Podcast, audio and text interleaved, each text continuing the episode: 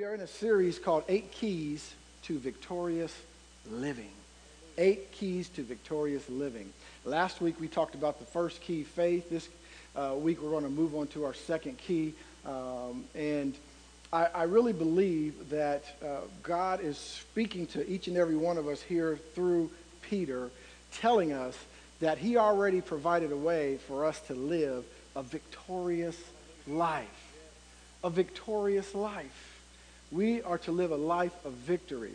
You know, Jesus told us that the enemy comes to steal, kill, and destroy. We know that already, don't we? I mean, I don't know if you've experienced that in your life, but in my life, I am full aware that the enemy comes to steal, kill, and destroy. Jesus said, I have come that they might have life and have it what? Come on, somebody, have it what? More abundantly. Abundant means in large quantities, plentiful, large or sufficient amount. And this is actually in the dictionary definition of abundant, more than enough. Become a cliche for us in church, but it's actually in the definition of abundance, more than enough. And he's talking about our life. He wants us to live a full life, a full satisfying life. That's not to say that temptations won't come. That's not to say that issues and problems won't come. But what it's to say is that he has given us the grace to make it through every situation that we would face every situation. You think situations didn't face people in the Bible? I mean, I think about Mary, uh, who was at uh, her, her relative's house and they ran out of wine. You know how embarrassing that is? Uh, but she knew what to do. She knew what to do. Turn to Jesus. Turn to Jesus, and He'll help you get through every situation in your life. Abundant life. And you know, as a Christian, for me, I look around at those who profess uh, Christianity, who profess Jesus as their Lord and Savior, which is a, a wonderfully great thing to do. Amen. That's how we get into heaven. to believe in our heart the Lord Jesus and to confess with our mouth that God raised him on the third day. Then you shall be saved, Paul said in Romans 10 and 9. But uh, it, we, we don't stop there. We don't just confess with our mouth, believe in our heart, and then that's it. That's, that's our life. We're done. Because if that were the case, we would just, as soon as we did that, we just die and go to heaven. Right? But some reason we're still living. I mean, I know that we, as Christians, we're not afraid of death, but I don't know. Let me ask you, are you just ready to die today? I mean, is your purpose fulfilled? You're here for some reason, you're still living. And so God has us here on this earth for a purpose. He has you here for a purpose, and Jesus told us uh, that uh, He came that we might uh, have an abundant, an abundant life. And so, for us to do that, for us to live a victorious life, God the practical side of God gave us eight keys uh, that if we would do these things, if these things would be ours, we could live this victorious life. So if you look in the second chapter of Peter, uh, the second uh, book of Peter, chapter 1, beginning at verse 1, here's what it says Simon Peter, I'm reading from the New King James Version of the Bible. Simon Peter, a bondservant and apostle of Jesus Christ, to those who have obtained like precious faith with us by the righteousness of our God and Savior Jesus Christ, grace and peace. Now, notice this. Notice what he, he says here. God is all about this. God, God is all about this. Grace and peace, not just given to you, not grace and peace I'll sort of, uh, you know, pour on you a little bit. I'll maybe give you a, a, an ounce or a quart of. He says, grace and peace be multiplied to you. That's what God is all about abundance be multiplied to you in the knowledge of God and of Jesus our Lord, as his divine power has given to us all things that pertain to life and godliness. Through the knowledge of him who called us by glory and virtue, by which have been given to us exceedingly great, that's a great word there, exceedingly great, that's a great word, and precious, an even better word promises that through these you may be partakers of the divine nature, having escaped the corruption that is in the world through lust. But also for this very reason, and here we go, giving all diligence, all diligence, add to your faith virtue. To virtue, knowledge. To knowledge, self control. To self control, perseverance. To perseverance, godliness. To godliness, brotherly kindness. To brotherly kindness, love. For if these things are yours and abound, you will be neither barren nor unfruitful in the knowledge of our Lord Jesus Christ. For he who lacks these things is short sighted, even to blindness, and has forgotten that he was cleansed from his old sins. Therefore, brethren, be even more diligent to make your call and election sure. For if you do, do, do, do, not if you pray, not if you think, not if you hope, but if you do these things, if you do these things, you will never stumble. I love the King James here. You will never fall. For so an entrance will be supplied to you abundantly into the everlasting kingdom of our Lord and Savior, Jesus Christ. So last week, amen, last week we talked about this first key.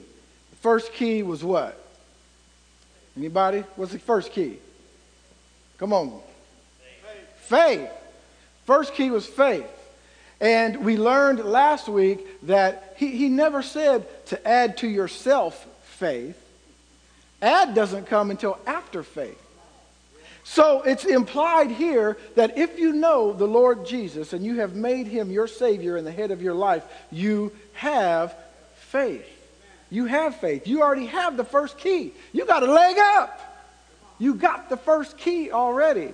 But we don't stop with the first key, this key faith that we talked about so in depth last week. You want to add to it, add to your faith.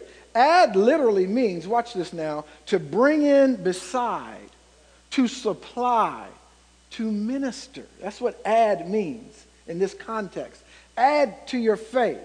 And then also remember here, I'm going to remind you this every week. Remember that he, he didn't say just come to church and uh, sing some songs, and I'll give you uh, faith, and I'll give you virtue and brotherly kindness.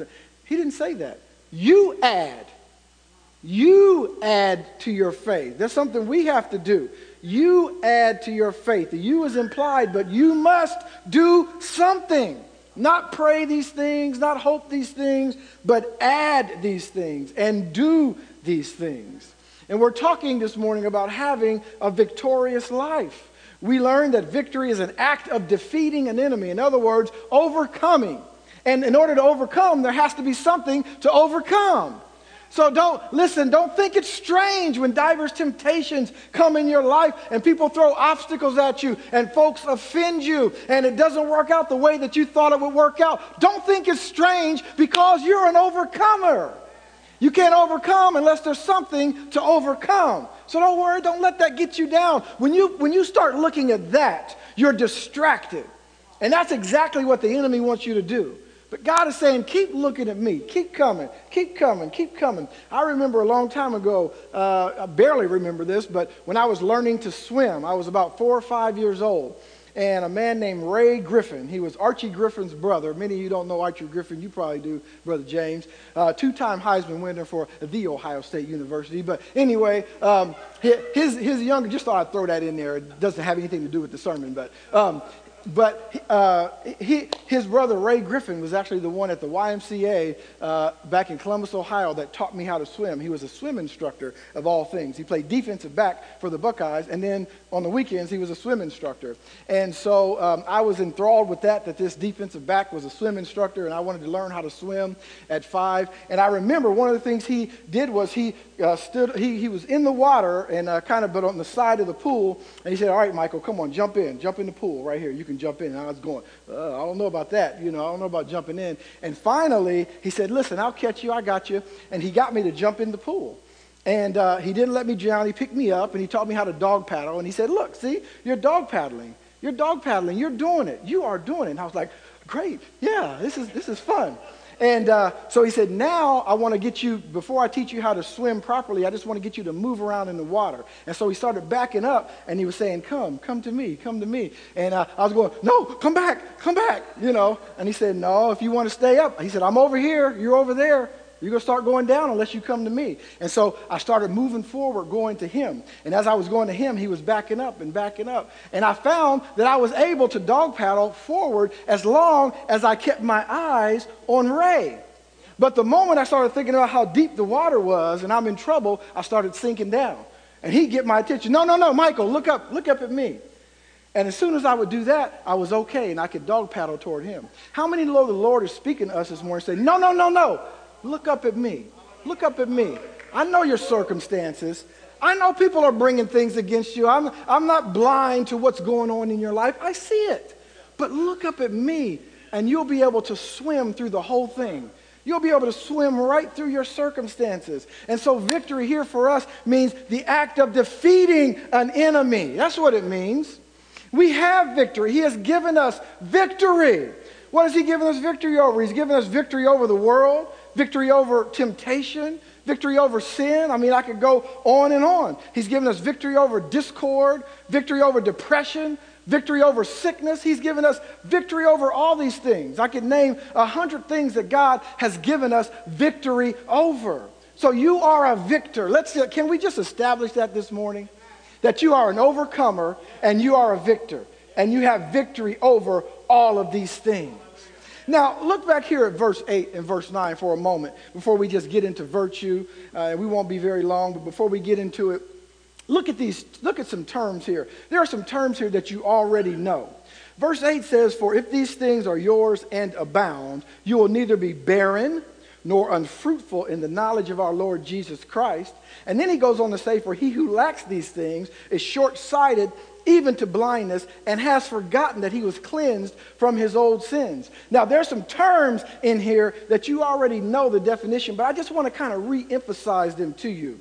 Barren, he says, you will neither be barren. And here's what barren means it means to be too poor to produce, too poor to produce, bleak and lifeless. God doesn't want us to be barren, He wants us to be fruitful. Unfruitful means literally impotent non productive. And listen, not producing good or helpful results, being unproductive. Here's the thing about fruitfulness you can be, you can produce things. Now, we're talking about in biblical terms. You can produce things in your life and not be fruitful. If it's not helpful, it's not fruitful according to God. So you can produce all kind of things. You can plant all kind of seeds. In fact, where you are today is a result of seeds that you've planted. Seeds that you've planted through your mouth, through your actions. Right? So we can produce things in our life, but God wants us to be fruitful. Short sighted means you lack imagination. It, it, it literally means you're myopic. You, it, and, and you can only see right in front of you. You can't see down the road. That's what short sighted means. And then you know it blind, that means you can't see. But in this context, it also means you can't see and you can't do anything about it. That's important to understand. You can't see and you can't do nothing about it.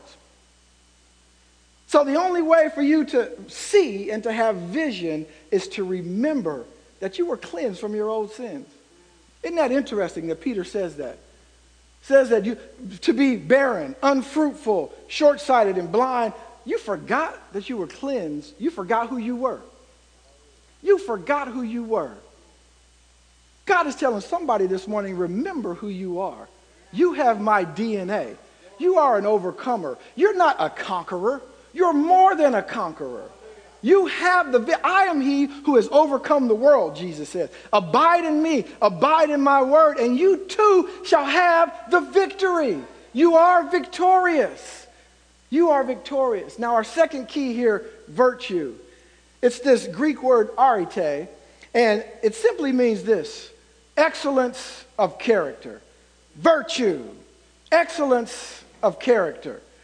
Let me tell you a little bit about this word character for a moment. Character is not what you do. Character is, you know, you, it, it's, it's easy for us to look at people and see the things that they do and uh, say, oh, you're, you know, such a nice thing that you did. You gave the person money or you helped this person and you did that. And we judge and say they have good character. But I want to tell you this morning, character is really not what you do. Now, what you do can be a result of your character, but you know, you can fool people. Come on, we can, there's a lot of people that act nice that don't really have good character. And so this word character is not about what you do, but character is about who you are.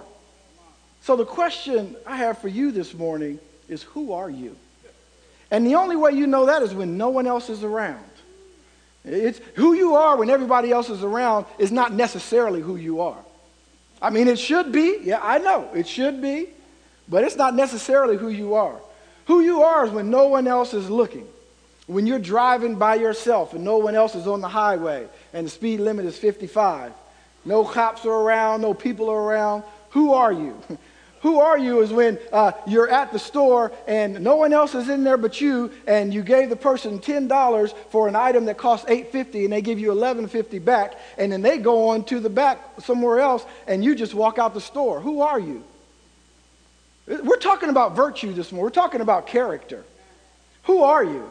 That's the question. That's what this word character means.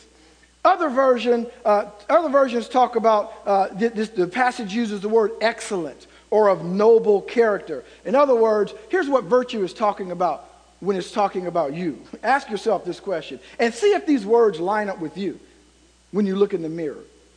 Superb, outstanding, exceptional, marvelous, wonderful, magnificent. Not what you do, who you are. That's what this means. Add to your faith virtue. Add to your faith virtue. Webster's definition says it like this it says, it's a conformity to a standard of right or moral excellence. Now, I want to say something about that. I like Webster's definition there, a conformity to a standard of right. That means that you can't to yourself uh, say, you know, I, I, I, haven't been right. You know, my attitude's been wrong. And, uh, you know, I, I'm really not, I haven't been a good person all the time. And so what I'm going to do is just determine in my heart that I'm going to be a good person. Sounds good, doesn't it? Sounds like the right thing to do, doesn't it? But I, I'm going to tell you this. You might not agree with me, but I guarantee you it's biblical. That if you do that and stop there and say, I'm just going to, in myself, determine in myself to be a good person, you will fall short. You might do it for a day, you might do it for a week. You might even be a good person for a month, but I guarantee you, without the Word of God and without God in your life, you will not be a good person very long. You will not be a good person. Even Paul, the Apostle Paul, would you say he was a good person? I mean, even the Apostle Paul said, There is no good thing in me. Nothing. There's no good thing in me. He's talking about separate from the Word of God. And so, this definition here uh, that says, listen, you're, you're conforming to a standard of right. In other words, there is a standard already there for you. We have to find that standard and conform to it. That's what God is telling us this morning. You want to add virtue, that's how you add it today. Add to your faith this moral excellence. And it's, it's interesting, too, that Peter uses this one as the first key after faith. Second key. The first key after faith. You already have faith. You've confessed with your mouth you've believed in your heart. You belong to the Lord now. You've been baptized. You've been filled with this spirit, whatever it might be. And now you, he's given you the measure of faith according to Romans 12 3. Now, the very first thing Peter tells us to do is add virtue. Not brotherly kindness, not love, not add virtue. Because all the other things hinge on that. See, there's other things that you do. You can, you can be kind to your brother. But do you have virtue? Do you have character? Do you have these things? Virtue speaks to your character. Proverbs 10:9 says, Whoever walks uh, in integrity walks, watch this word now, walks securely. Whoever walks in integrity walks insecurely, but he who in insecurity walks securely, but he who makes his ways crooked will be found out. You want to walk secure, you want to be able to sleep at night. You want to be able to live above board and no matter what happened during the day, you're able to go to bed and sleep at night, a restful peace. Add virtue to your faith. Add virtue. And in virtue, here's, here's one virtue speaks to your standard. What kind of standard do you have? What kind of person are you? What, what, again, I'm not talking about when everyone else is around. See, that's easy to have a standard when we're here this morning in church. And you say, Brother Mike, would you ever do that? No, I, well, I would never do that. And I can quote you three scriptures as to why I wouldn't do that. It's easy when everyone else is around, all your Christian friends, uh, to have a standard. But do you have a standard when no one else is around? And well, we won't know that. Only you and God.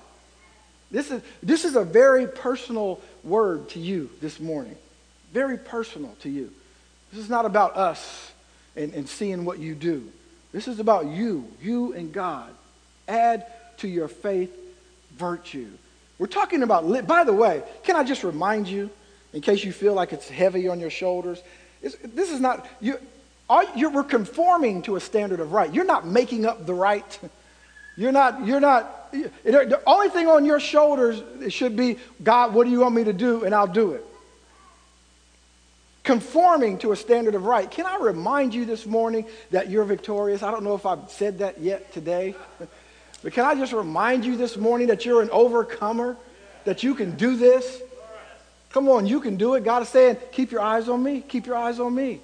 You can do this. You're, you're victorious, an abundant life. It speaks to your standard. Excellent means very good of its kind, eminently good. Galatians 6:10 says, "Therefore, as we have opportunity, let us do good to all, especially those of the household of faith." What's your standard? What's your standard? Virtue also, you might not have thought about this, but virtue speaks to surrender. This is what we're talking about. Virtue doesn't speak to you coming up with, uh, uh, let, me, let, me, let me write down 10 principles and I'll live by those. No, it, virtue speaks to surrendering to the principles that God has already given us. He already he's done all the work. He's done all the work. All we have to do is read his word and abide by it. That's our job, folks. You do that. I'm talking about living a victorious life. I'm talking about a victorious life a victorious life. Virtue speaks to surrender. It speaks to surrender.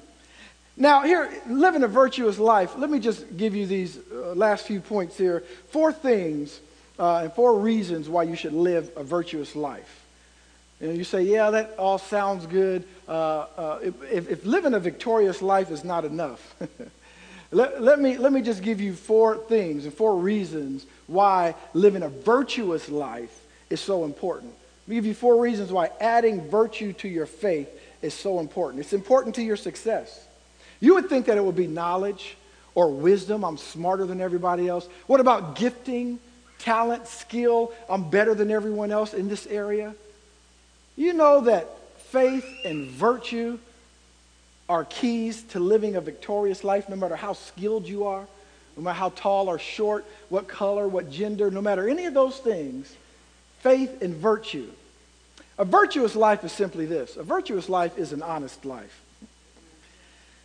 Virtue is conforming to a standard of right. That means being honest always. I don't know if you ever heard this term before. Honesty is the best policy. I mean, it really boils down to that, doesn't it? Honesty is the best policy. It's the best way to go.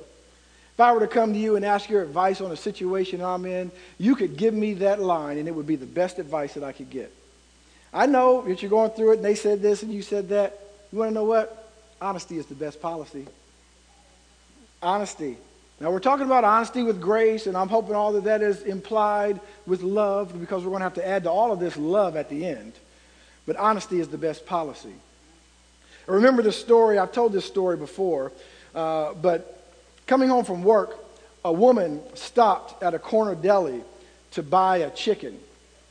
And the butcher, he reached into a barrel behind the counter there, and he, he grabbed the chicken. It was the last chicken he had. She didn't know that, but it was the last one because she was on her way home from work. It was the end of the day. And he flung it up uh, onto the, the scale. And then he told the woman its weight. Now, she couldn't see the scale. He just flung it up there, it was facing him, and he told the woman its weight. Here's what it weighs. Now, she thought for a moment, she said, You know, that's good, but I really need uh, a bit more chicken than that. I'm having some people over, and I, I need something that weighs a little bit more than that. Do you have any larger ones? She said. He said, Oh, let me check. So he put that chicken back down into the bucket, slushed around a little bit, pulled the same chicken out, and said, Now here's the chicken. This one weighs a little bit more. You know what she said? Okay, I'll take them both.